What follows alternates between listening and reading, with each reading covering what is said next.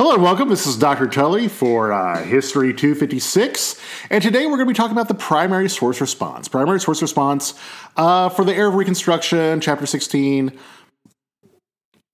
Uh, I'm going to be using these for both classes, so uh, y'all have different units, but uh, just be aware the era of Reconstruction uh, that's what it's called. Air reconstruction, that's that particular unit for chapter 16. Remember, it does vary from edition to edition. So today we're, uh, the primary source, it's going to be kind of deceptive. It's only one thing. Other, other units are going to have a lot more primary sources. This one's only one, only one, and it is by a guy by the name of Dunning. Uh, Dunning is the man's name.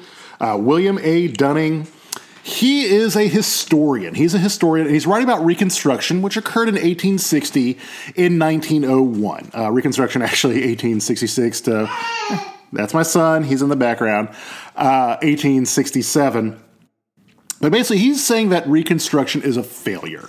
And this is how a lot of people viewed Reconstruction for a while. Now, if you read this, it's going to look pretty straightforward. It, it, might be deceptive. You might be like, wow, uh, this guy, William Dunning, he's a, a uh, Columbia historian from Columbia University in New York City.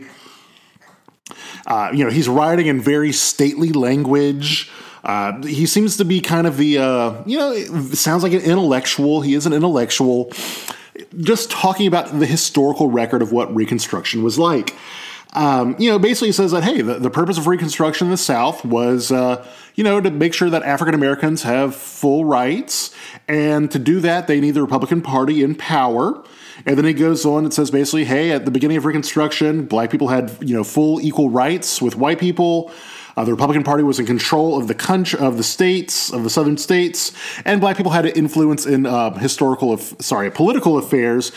And he's like, you know, it's kind of interesting because those states nowadays don't have that.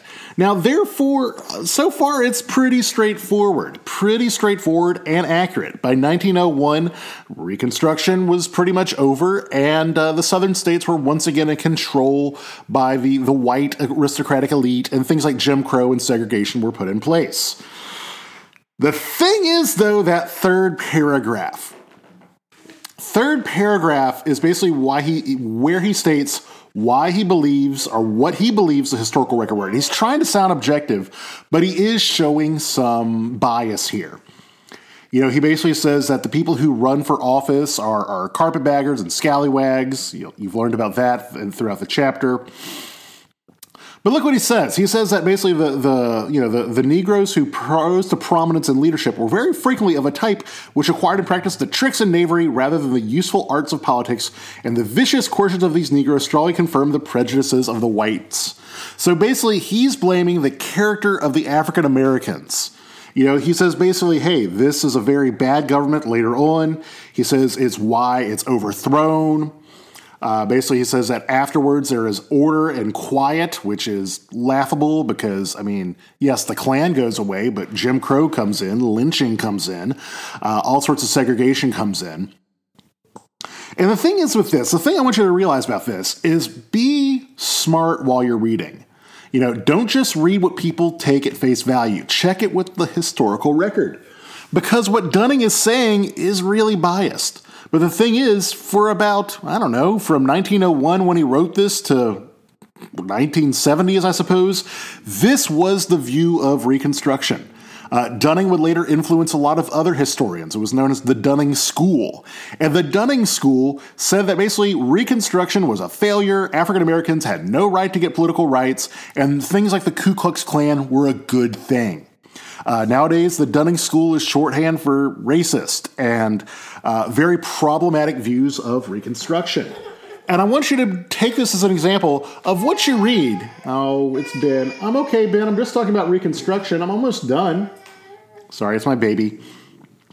Uh, he's fine. He's fine. He's just, you know, he's just, you know, sitting by himself and he wants me to come play with him, which I will. I just have to finish talking to you all.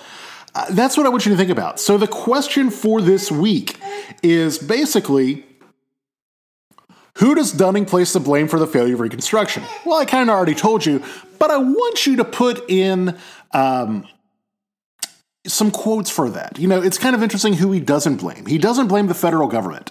He doesn't blame the North for pretty much uh, being totally disinterested in the South.